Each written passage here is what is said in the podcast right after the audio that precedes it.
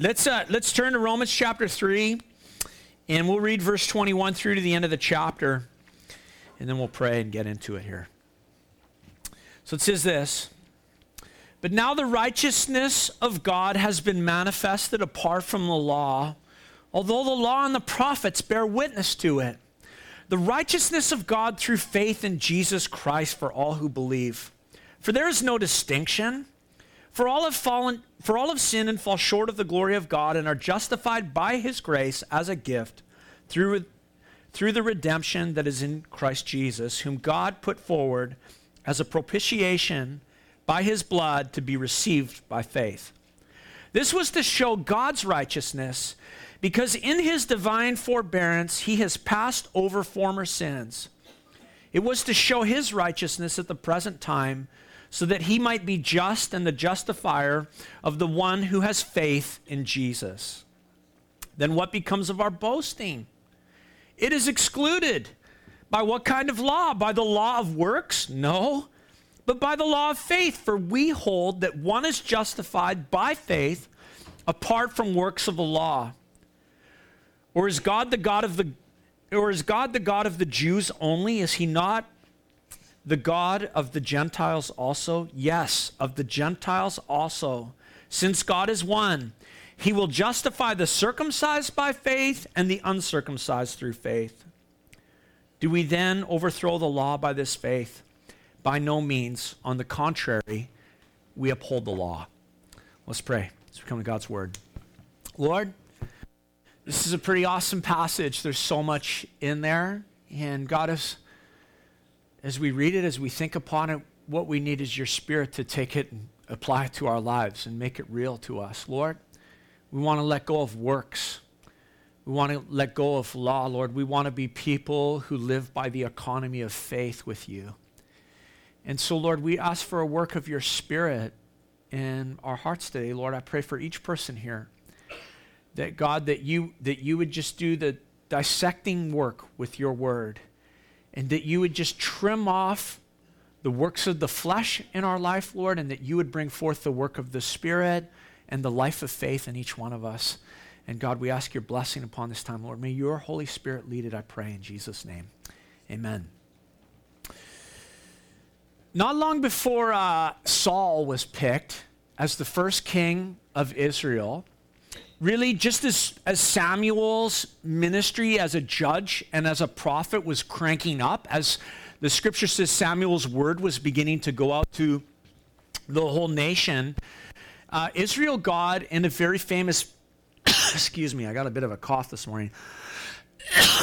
Israel got in a very famous battle with the Philistines. And as they lined up, uh, the Israelites lined up at the area of Ebenezer, and the Philistines lined up at Aphek, and the battle line was drawn. They went into battle with one another, and Israel got stomped.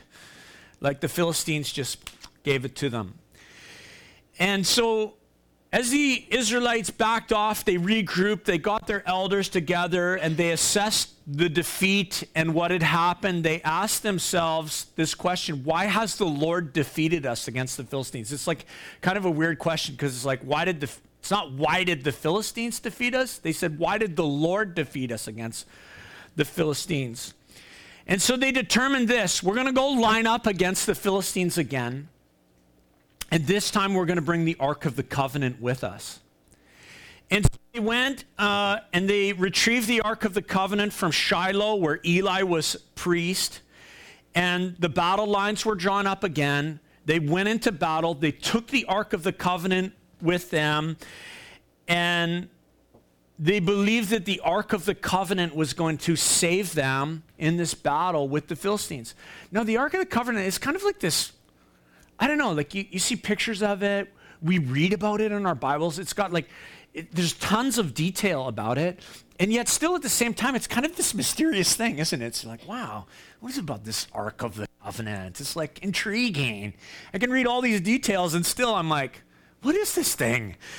And, and it's so, so interesting. The Bible tells us all about it. It was fashioned out of wood, it was two feet wide, it was four feet long, it's two feet deep, it was covered on the inside and on the outside with gold. Everything was overlaid with gold.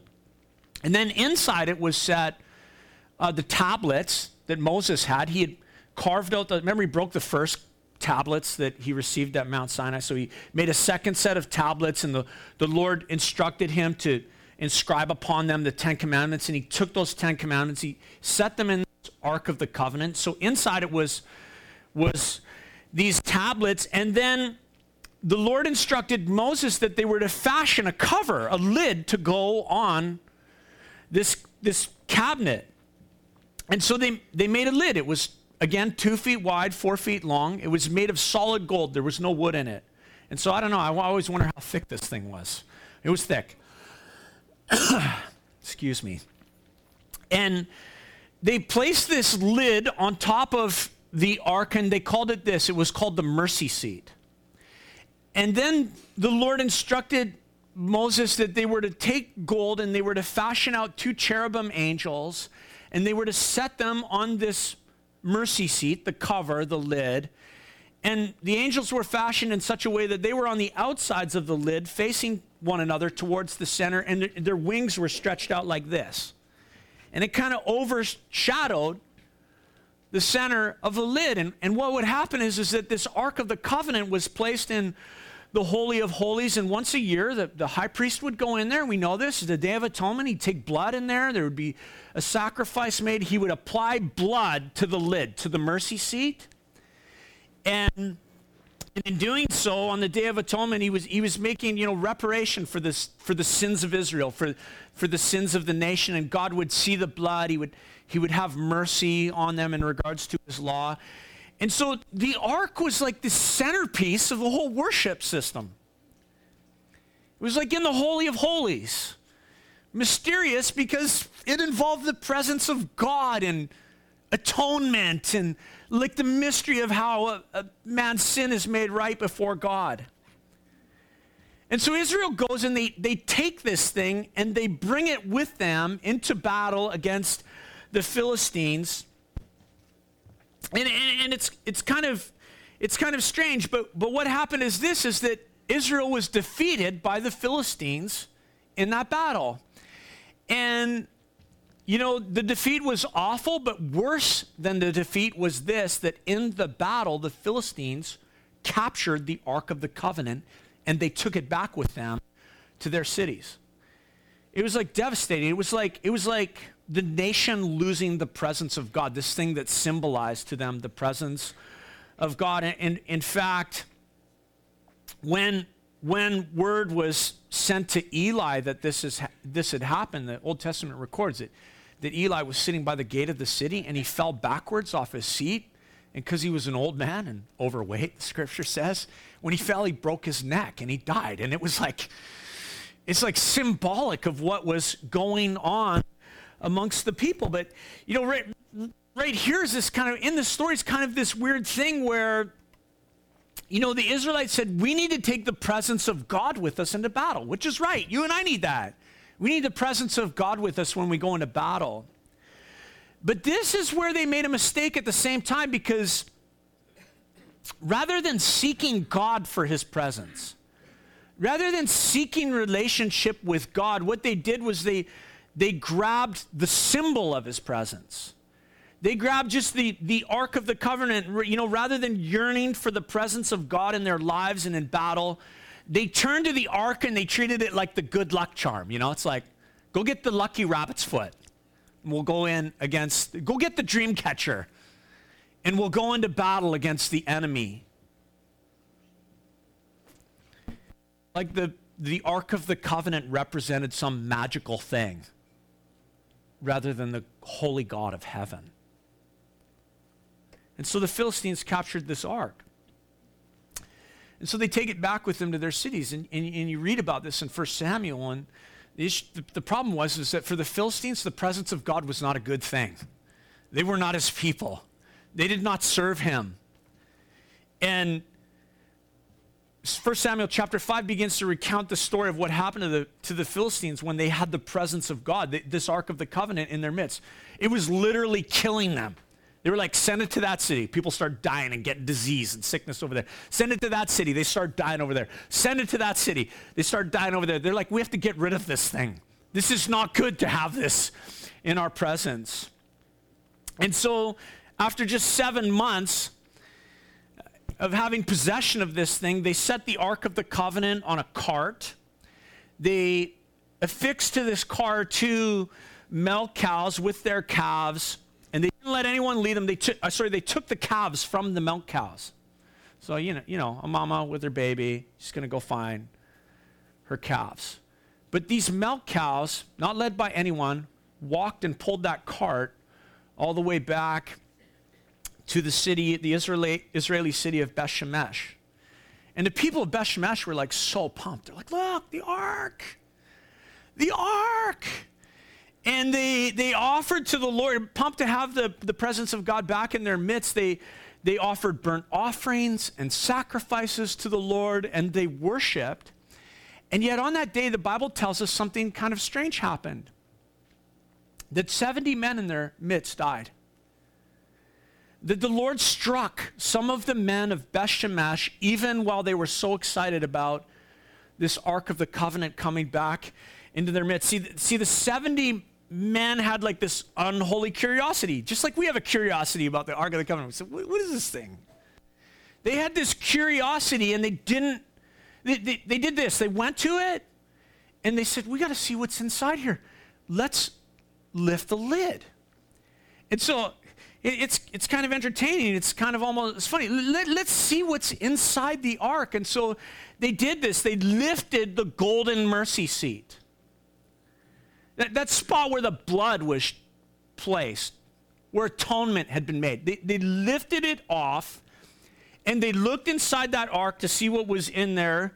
And when they lifted the lid off, there, there was no blood anymore for the forgiveness of sin. There was no mercy anymore. And they just stared at the tablets. They, they had a look at the law.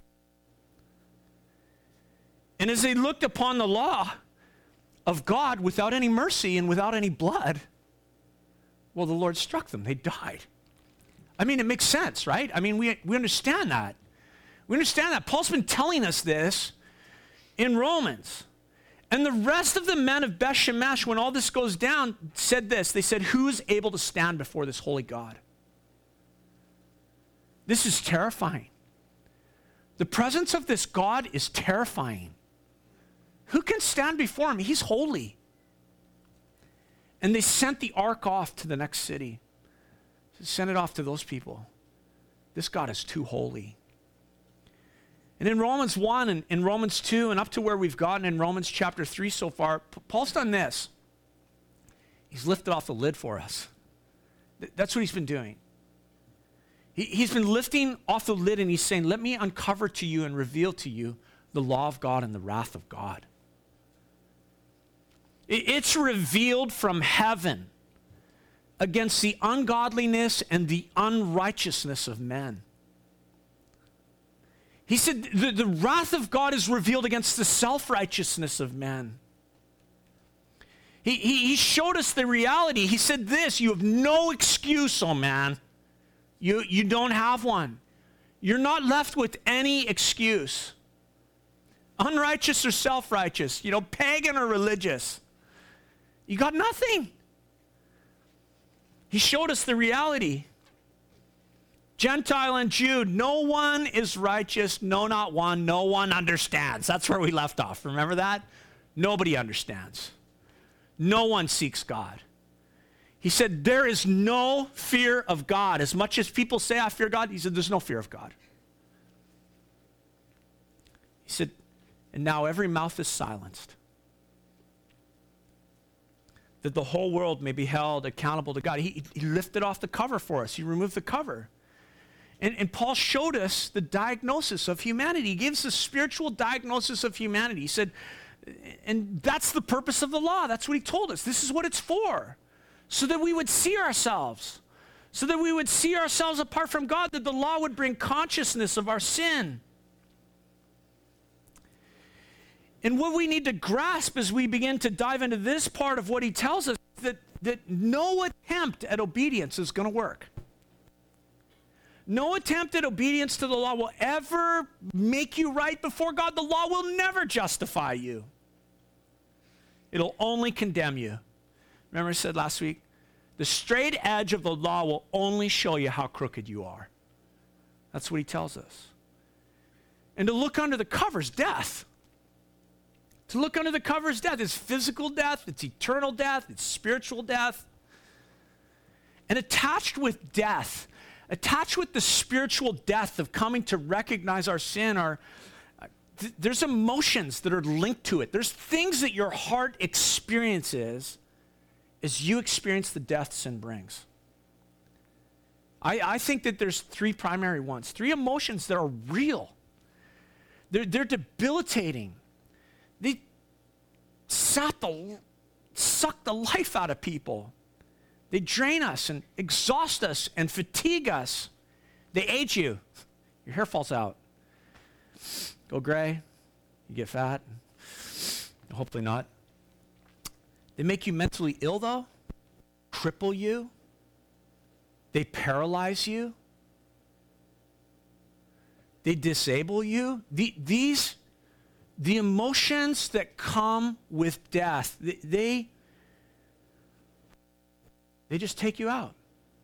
They're the fruit of death. And I think there's three primary ones, and they're this guilt, shame, and fear.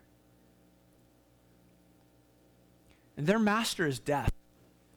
Not God, not Jesus. They're, they're not part of creation. No, they were introduced into creation when Adam entered into sin. And it came. We, we talked a little bit about this a couple weeks ago at Jesus Culture. The shame and, and, and the fear and the guilt that came over Adam. Adam, where are you? Where are you, man? The fruit of sin is death, and death brings with it, death brings into the human experience these things guilt and, and, and shame and fear. Now, guilt, because we like we sit in the church, so we get this, right? Like we get this kind of conversation about guilt and innocence. We we get why Jesus came because we were guilty sinners and he was the innocent lamb of God and he, he needed to shed his blood for us. I mean, we understand that that concept, that paradigm of guilt and innocence. Remember, remember the woman who was caught in adultery? Remember her? They brought her before Jesus. And the religious leaders had all gathered. They, they threw that woman, uh, you know, that's always what I picture in my mind. They threw her down on the ground at the feet of Jesus. And they said, We caught this woman in adultery. She's guilty. She knew her guilt.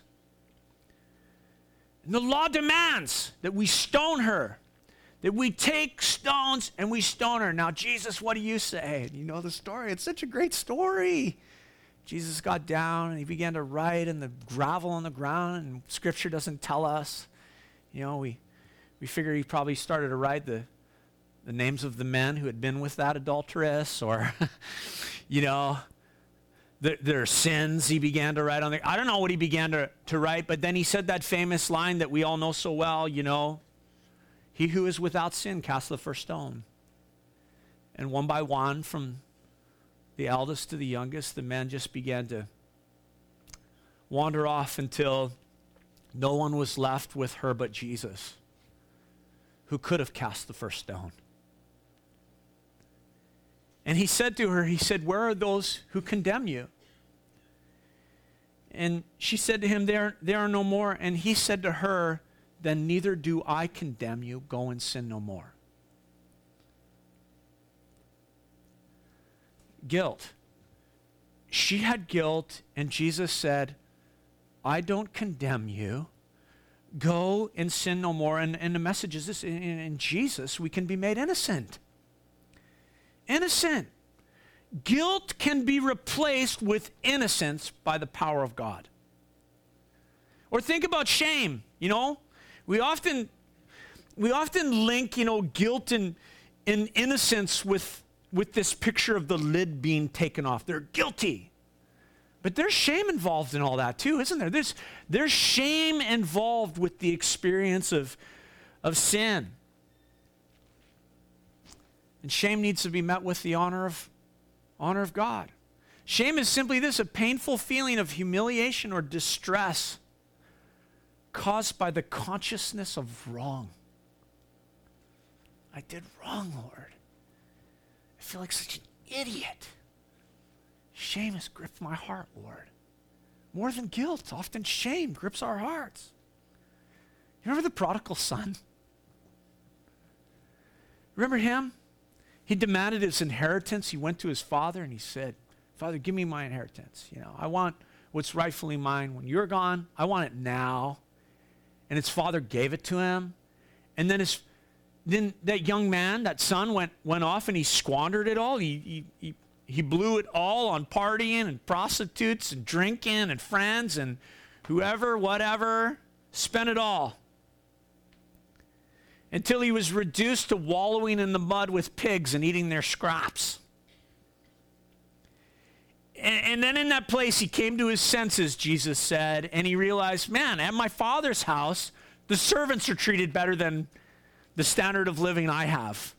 Why don't I go back to my father and I will just say, I'm no longer your son. Treat me as one of your servants, and it'll be better than this life wallowing in the mud. And you know the story he, he, he went back to his father's home, and as he, as he approached the home, this, Jesus said this while he was still a long ways off, his father saw him, recognized his son, went running and he greeted him, uh, put love on him, called his servants and said, Get clean clothes for my sons. Get this guy a bath, man. Kill the fattened calf. Let's have a feast. My son who is dead is alive. And the father gave honor for shame. In place of shame, when he, when he was saying, I'm just fit to be a servant, the father said this No, I put on you the honor of my son. You're my son. You know, when we lift the, when, when the lid is lifted off and we feel the shame, we, we, we look at the law, the humiliation of our wrongs, the humiliation of our sin, the, the humiliation of our shortcoming, man. What Paul's about to tell us is this is that the gospel brings honor where there was shame. It brings innocence where there was guilt. The third emotion that comes into human experiences is fear. Like, and when I say fear, I mean like terror. You know, terror. The fear of death. I've had a few conversations lately with parents in the community telling me, oh, and my kid, my child has night terrors. You know, there's like terror comes to them in the night. It's demonic, man. And and they're they're terrorized. They're afraid for their lives. They're afraid to leave their home, afraid to sleep over at a friend's house. It's fear. And the definition of fear is, is an unpleasant emotion that's caused by the belief that someone or something is dangerous. That it's dangerous and it's likely to cause pain or threat. And sin, you think about sin and, and, and the fear that death brings, and, and it causes humans to have terror of God. It's like we're afraid of God. It's like, whoa, it's this big, mean, nasty guy in the sky. Remember the account of the demoniac who was possessed by a legion of demons? Jesus got on that boat, he crossed the Sea of Galilee, he came to the eastern shore to the area of the Decapolis. And as he got out of the boat, the scripture tells us immediately, Mark chapter 5, he was met by this man possessed by an unclean spirit, a demoniac. And this man lived alone in a cemetery amongst the tombs, the scripture tells us. That, that no one could bind this guy anymore. Though they, though they had bound him with chains and they had bound him with shackles, he had broken shackles, he had broken chains, he had wrenched them apart, and night and day he would scream, he would cut himself, and he lived amongst the tombs, and no one had the strength to subdue this guy. And when he saw Jesus from a long way off, Mark chapter 5 tells us that he ran to him, he fell before him, and with a loud voice he cried out and he said to Jesus, what have, Why have you come here, Jesus, Son of God? Have you come to torture me? I mean, you think about that, all the things that we know about Jesus, us pew sitters. He said, Have you come to torture me? Seems like a ridiculous question, right? This was an encounter with an unclean spirit, but it was also an encounter with the fear that is inside of man with regards to God because of sin, because of death, because of uncleanness. And the unclean spirit asked for permission to enter the herd of pigs. And you know the story. Jesus called the, called the spirit out of the man. He, he, first he said, What's your name? He said, Legion. Jesus called the unclean spirit out and he allowed it to enter a herd of pigs that numbered 2,000. And then the herd of pigs rushed down the steep bank and they went to the Sea of Galilee and they drowned. It's like an amazing story. It's like, man, there's so much going on between the lines of that story. It's like, I, heard, I was thinking about it. Remember we roasted five pigs? We roasted five pigs. Do you remember all that work? We're talking 2,000 pigs. Bloop. Like goldfish floating in the Sea of Galilee. This was a disaster. a disaster for the community. And when the people of, of, of the city heard what happened, they came to see, the scripture tells us. And when they came, they saw Jesus and they saw the man who had been possessed by the demon sitting there in his right mind, clothed, because he had been naked, and in his right mind. Man's fear was transformed by the power of God. It's interesting, the scripture tells us God has not given us a spirit of fear, right? But of power, love, and a sound mind. John said this there's no fear in love. Perfect love casts out fear. And so as you think about, you know, Romans 1, 2, and 3, and where we've come up to this point, you know, it's like, like I said, it's like Paul is lifted off the lid. We've, we've got the chance to peer in. And to us has been revealed human guilt. Guilty against God. And it makes us feel the shame of sin. You go, oh, man, can't believe I did that. Can't believe I'm that. Can't believe that's inside here. It reve- reveals the, the fear that we have with encounters with death and the reality of death and the powers therein involved. But this is where we come to a major transition in this whole story that Paul's telling us. This is this is like huge. It starts in verse 21, and this is like awesome. And it, it's just two words, which I told you to circle last week. It's like, but now. But now. Let me tell you about something else, Paul says. But now he's going to introduce us into something that's entirely new. Man, it'll blow your mind. It'll change the way you live. He says, This is a different way of living something that maybe has been hidden from you this economy this spiritual economy this way of existing and having relationship with god that's like it'll blow your mind and change your life a new way of living that's not about guilt and it frees you from shame and it frees you from fear and all those strivings in fact, this new way of living, this life in Jesus, is about Him setting us free from those very things guilt and shame and fear. He declares us innocent in spite of our guilt. He brings honor to our lives where there was shame, where we were wallowing in the mess with the pigs. He meets us in our fears and He says, I have the power to save you. I have the power to save you. Look with me again at verse 21. But now, the righteousness of God has been manifested apart from the law. Although the law and the prophets bear witness to it. So, this verse, it just transitions us. He's going to change the whole theme now. It's going to, eh, he's going to build off where he's been, but this is new.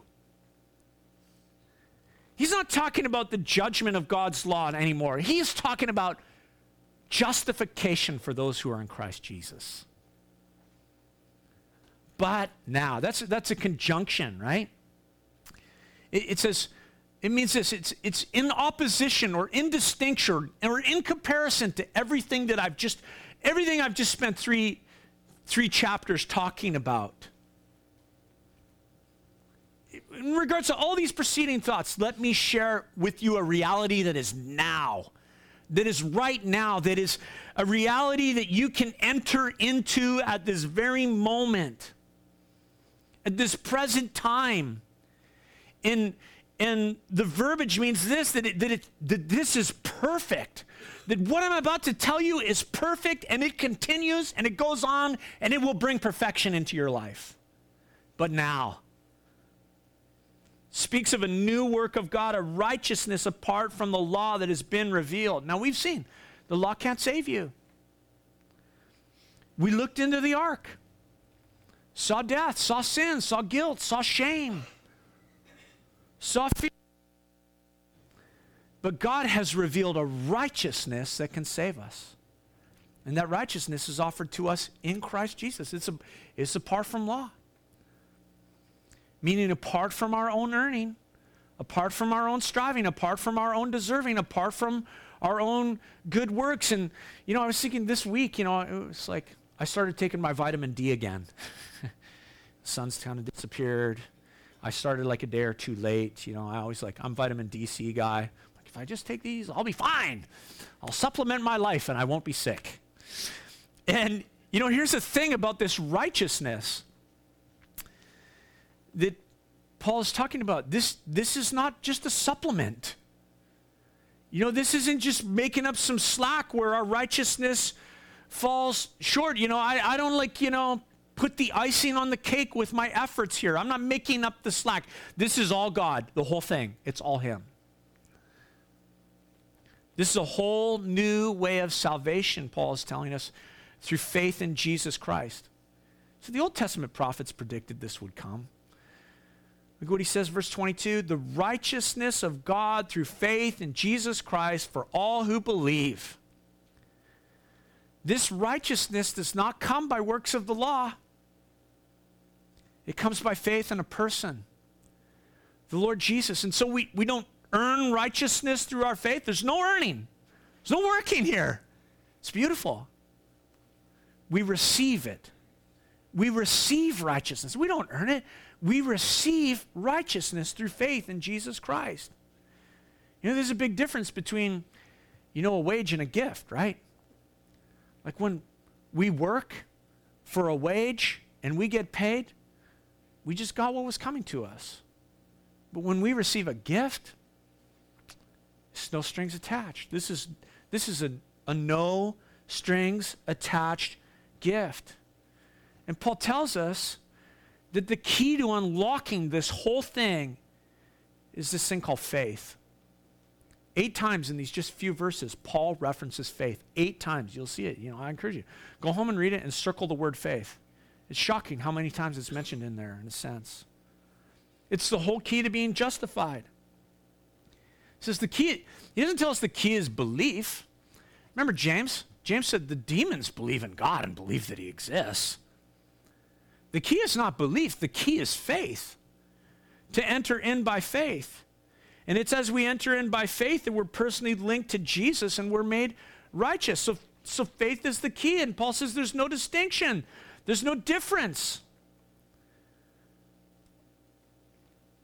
Again, that God does not play favorites. He doesn't pick Gentile over Jew or male over female or any of these things that we like to use to divide people. This is for everyone. And it's unlocked for everyone by the key of faith. He says in verse 23 For all have sinned and fall short of the glory of God. We've seen this over and over, haven't we, through this book? That everyone sins, everyone falls short of the glory of God, everyone misses the mark. And we can look at our neighbor and go, well, you know, I'm doing okay. I'm doing okay compared to that guy. But the comparison is not that guy. The comparison is the law of God and the person of, of Jesus. And we have to make the right comparison. And that's not between us or our neighbor, it's between us and Jesus. And he sets a standard. And when my life gets weighed up there, whoa, I fall short. It's looking under the cover of the lid. But he says this for all of sin and fall short of the glory of God and are justified by his grace as a gift through the redemption that is in Christ Jesus. He says we are justified by God's grace, meaning his unearned, undeserved favor. That God makes us acceptable to him as we put our faith in Jesus. And, and this word grace here, it means this it means like that it's given openly, that it's in like large amounts without restriction. And what we have been given by the grace of God is redemption, justification. Redemption means this that we've been freed from something. That God is seeking to free us from slavery to sin and death and fear and guilt and shame. And the word redeem always means to pay for someone's freedom and to ransom them. Ransom from guilt, ransom from shame, ransom from fear, ransom from death, ransom from sin. And how could God do this? What gives him the ability to both be just, be a just judge, and to honor sin and to redeem us at the same time? Well, he tells us it's the atoning sacrifice of blood. He says, the propitiation of Christ Jesus. That's, that's, a, that's a big word. Paul is, is telling us how death is satisfied, the righteous judgment of God is satisfied by the death of Jesus Christ on the cross, the shedding of the cross. You know that word propitiation? It, I keep telling you, circle everywhere. Before you know, you'll have the whole passage circled. You'll be like, I can't read this anymore. I've circled every word. You ever have that with one of your Bibles? Once in a while, I do. Uh, the word propitiation means this, but you, you could write this in the margin. It means mercy seat. God made his son a mercy seat. He said, I, am going to put a new cover on the ark. And this cover is the once for all sacrifice for the sins of all mankind. This blood is the perfect sacrifice.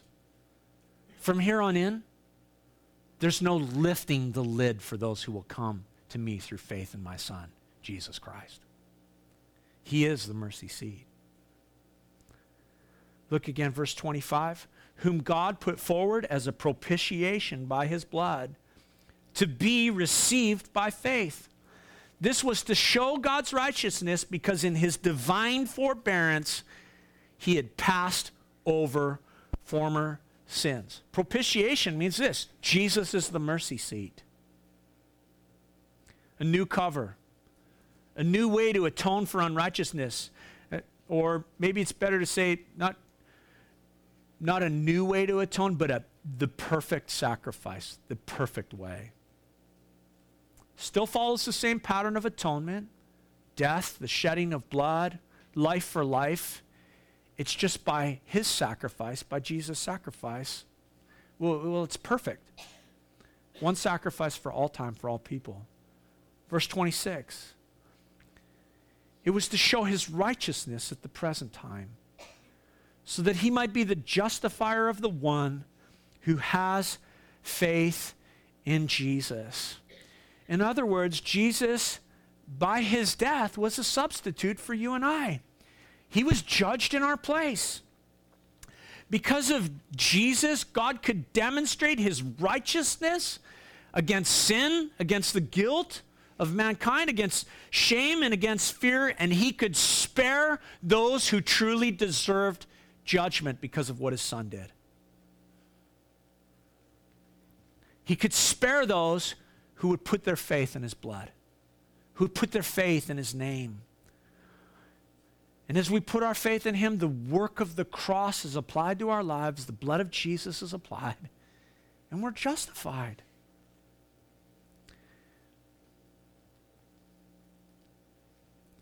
And the key to justification is that same, it's the same thing. It's faith.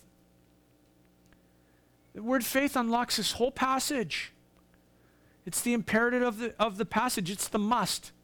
There, there's no other way. There's not a secondary option.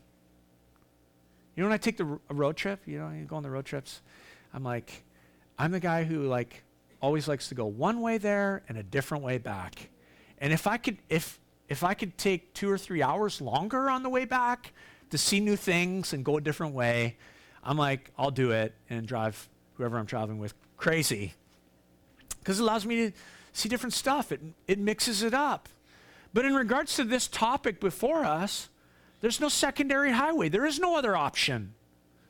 No long way round. There's one highway, one path for your feet, one route of faith. It's like there's one highway, it's number one highway, and it's the only highway. It was only in 1942, I was reading about this in Canada, where it was like possible to drive across the country, right? On one highway, highway number one. Up till that point in time, you, you had to find secondary routes. Go down to the States, jog around this area. It, there's no secondary routes in what we're talking about. There is only one highway. It's faith. And without faith, there's no secondary option. Jesus took the punishment that was due you and I the punishment that was due me. And, I, and we're forgiven. Our past justice can be satisfied. It has been satisfied, but, but it, what it requires on my part and what the cross requires on your part is, well, it, it's not applied to us automatically. The, the key that unlocks the door again is, is faith. On God's part, his justice is satisfied by his son who lived a perfect life and who did not deserve to die but died in my place. And on my part, what he requires is this that I come to him by faith. That I come to him in faith in this person who died for me. Now, we're going to talk about what faith is a little bit more in a minute, but you know, I would say this is a bit of a precursor. You know, f- faith in Jesus we need to demonstrate that we actually trust him. It's not like I can just say, I have faith in Jesus, and like that's all good, you know? Jonah's been learning how to drive, and we got the five speed, and it's been lots of fun and uh, terrifying. And uh, I, I tease him and say, 40 kilometers an hour never felt so fast as when he's driving for me. And but the reality is, is this I'll tell you this He's my son. I love him and I have faith in him. I have faith in his ability, so I get into the car with him. And it's like that with the Lord sometimes. You say, Well, Lord, you know what you're doing. Not that Jonah knows what he's doing, but the Lord knows what he's doing. And though I'm not sure, I have to get into the car with him, sit down in the seat, buckle up, and say, He's got the wheel, let's go. You get the picture? You get the picture. Paul says this in the past, in, in, the, in the past, because of his forbearance, God was overlooking sin. He was, you know, he was overlooking, he was, he was giving time, he was being patient, and I'm glad for that. I'm glad that in my past, God was overlooking sin and he was waiting till I came to the point of faith. Where, where when I put my faith in him, he would declare me innocent and remove shame and guilt and all these things.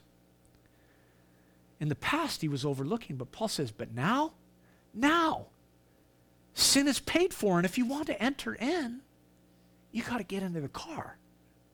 If you, if you want to enter in, you enter in by faith.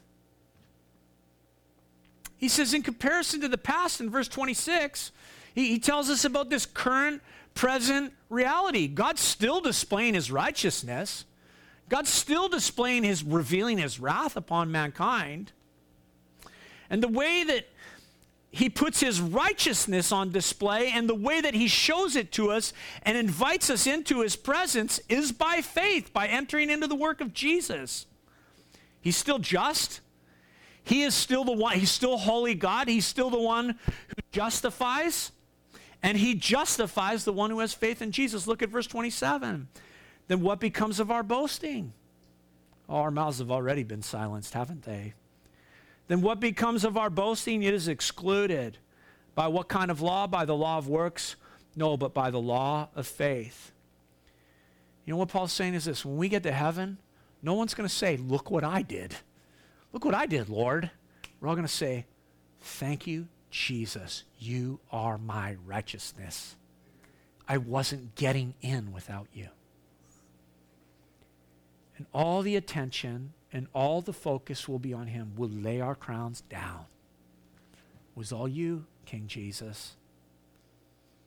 Let's read through again to the end of the passage here in verse 28. For we hold that no one is justified by faith apart from works of the law. Or is God the God of the Jews only? Is he not the God of the Gentiles also? Yes, of the Gentiles also. Since God is one, who will justify the circumcised by faith and the uncircumcised uh, through faith? Do we then overthrow the law by this faith? By no means. On the contrary, we uphold the law. You know, the law is amazing because what the law does is kind of two things. It, it, it, it undermines faith in a certain sense because when I like say, I'm going to obey the law and I'm going to be a good person and I'm going to do all this, and I, and I can't do it, it's like undermining faith in my life. And yet at the same time, it underlines failure and it says, look at the standard. You can't keep it, you can't do it. And so, what Paul is telling us here, again, is that the, the key is faith eight times in these few verses. And so the question in my mind is this What's faith? What is this faith, Paul, you keep talking about? What does that look like for my life? How do I get into the car, sit down and buckle up to get in with you, Jesus? You know, in our culture, we seem to have like a, I think, some problematic understandings of faith and what that looks like the concept of faith is often just reduced to like religious beliefs or doctrines that you hold to. You just say, well, I adhere to dot, dot, dot, dot, dot. I have faith. That, that's incomplete. That is not the right view or definition of what faith is. A, a better understanding of faith, or one that is truer to Scripture, is to place the concept of faith into human relationships. So let me give you a picture of what that could look like. Think about the concept of, of patronage, okay? To like have a, a serf and a lord. Patronage is a, is a reciprocal relationship between people that are socially unequal. It's like you own all the land, you own all the property, I live on your property, I manage what belongs to you, and I get to like eat and have a roof over my head in this concept. You know, a, pa- a, patron is almost like a sponsor. Think of, think of an immigrant coming to Canada. They need a sponsor. I remember when, when Lisa and I were buying our, our first house, the numbers didn't add up. My dad was our guarantor. He signed the dotted line. He's going to back us up should we fall through. He was the backer, or in it, almost as a guarantee, almost like the financier and he provided security and safety for the bank. And so the, the picture really of, of faith is this is that the we assume responsibility for the person who has needs. We know I'm the one that has needs, and we know who the wealthy one is. His Father in heaven. And in turn, I repay the I can't I can't give any what am I going to give the Father? What am I going to give him? What am I going to give to Jesus when he owns everything and I just get to live on his land? The, the only thing I can do is thank him. I, I, I can, I can honor him. I, I, I can, you know, praise him. I can pledge my allegiance to him. I can let people know I am loyal in this direct. This is the loyalty of my life. I got nothing else, but this is where my loyalty is. Do you get the picture? Patrons, lords give material help and then out of that they get to receive the honor. They get the glory. They get they get all the clout in society the power. It's like wow they get the distinction.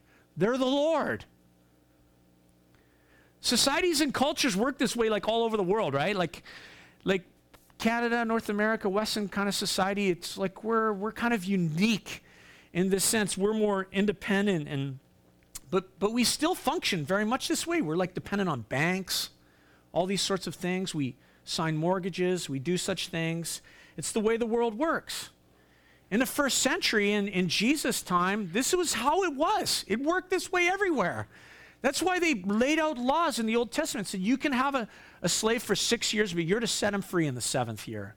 You're not to hold your Jewish brothers in slavery. But outside of the nation of Israel, uh, there was millions and millions and millions of slaves in the world. It was the, the bedrock of society.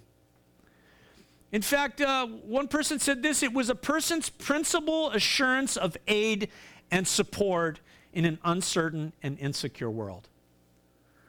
It's like when you don't know what things hold, you trust your Lord to look after you.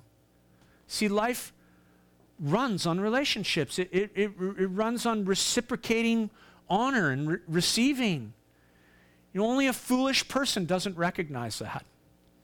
Solomon said this You're a fool if you don't honor your father's friend. You're a fool.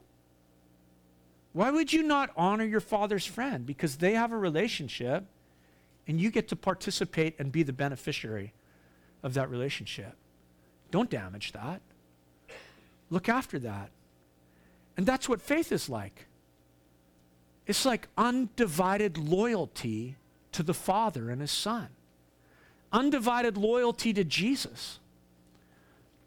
That's faith. If you want a definition of faith, undivided loyalty to Jesus. In, in, the early church, that distinguished the Christians from the rest of the world. It's like these people are nuts, man. They're nuts. There's no question about where their loyalty lies the pagans, people who didn't know Jesus, they, they sought lordship and patronage by pledging allegiance to who? Caesar is Lord. Caesar is Lord. They pledged their allegiance to Roman leaders, they pledged their allegiance to pagan gods. And I would say this to you in our culture, to be a pagan, listen to this, to be a pagan is to pledge allegiance to political leaders. That is pagan. That is not gospel. To say I'm Republican or Democrat, to say I'm a conservative or a liberal, that is pagan thinking. You are a Christian. Your allegiance is to Jesus. You know it's pagan? Get close to my heart here. To pledge allegiance to the gods of our culture sport, the ice rink, the Vancouver Canucks, the Seahawks, man, the Blue Jays. Nobody cheers for them. Who's kidding who? No, just kidding.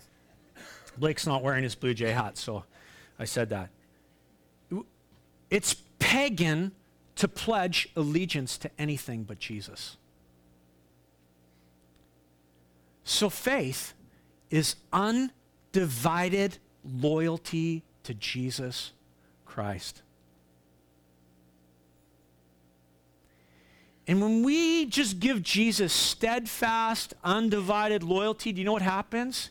It enhances his name, his renown, his glory. It demonstrates our allegiance to him. It says, I am your follower. I am your disciple. I give the allegiance and the loyalty of my life to you, Jesus. I'm getting in the car. Barclay says that living by faith is expressed in new patterns of loyalty in your behavior. Let me ask you this What are the patterns of loyalty in your behavior? Faith doesn't exclude behavior, it includes it. What are the patterns of loyalty in your behavior? You know, people display faith by, by trusting in, in the goodwill and the benevolence of, of, of their patron or their Lord. For Christians, man, faith is bold confidence in Jesus. It says, man, all of a sudden now it's like, you can direct everything, Jesus. You can direct my finances, you can direct my time, you can direct my recreation, you can direct my marriage, you can direct my parenting, you can direct my life as a man, or you could direct my life as a woman. You get control, Jesus. You're in the driver's seat. I've buckled up. Tell me how to obey. I want to walk with you. That's faith. And the scripture tells us this that without faith, it's impossible to please God. For whoever would approach him must believe that he exists and that he rewards those who seek him. You know, faith is just confident. God, I know. I know that you are going to bless as I get in the passenger seat. It, there, there's other words you could use allegiance, loyalty, I've said, faithfulness. And so God is just like a patron who's demonstrated his faithfulness to us. And here's how he did it He said, I love you, and I'm sending my son to die for you. He's going to take your place, he's going to shed his blood, he's going to lay it down, and I'm going to count him in your place. He's going to die for your sin.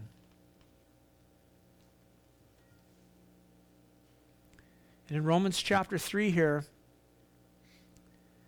the Holy, the Holy Spirit is just declaring simply to us that, now listen to this, that God has assumed the responsibility for your salvation. He said, It's on me. You can't do it. You can't do it. This is all on me. I'm taking it. I'm the Lord. And in His grace, He said, Now here's the gift for you put your faith in my Son, Jesus. Get into the car with Him. Look, I can confidently just say to everyone in the room this morning God has chosen you in Christ Jesus to be the recipient of His lordship, of His patronage. You know, like, we, we always think that's like a bad thing. Oh, to live under a Lord. Not this Lord. Not this Lord. He's invited you into that to be the recipient of his patronage, and he calls you to praise him. He calls you to thank him and to lavish upon him with your lips and your life because of the way that he is graciously and lavishly poured out upon you. He's transforming us. He's changing our hearts and He's calling us to be loyal to Him and to be faithful to Him. What's the pattern of faith in your life right now? What's the steps you're taking? You know, if you're here this morning and you don't know Jesus, that's why we call salvation this. We, we repent of our sin. Because when we're repenting, we're making an action. We're saying, I am turning from this and I'm turning towards this. We turn from sin, repentance, and we turn in faith to the Lord. Say, I, when I say sin, I should be pointing down like this and then up like this, right? I'm turning from sin, I'm repenting, and I'm putting my faith in you, Jesus, your Lord. I'm counting on your generosity. I'm changing the loyalty of my life from self serving self ruling, serving sin, and putting my faith in you. Isn't it beautiful? The gospel's beautiful. It's beautiful. We have a Lord who is inviting us constantly to step into faith with Him.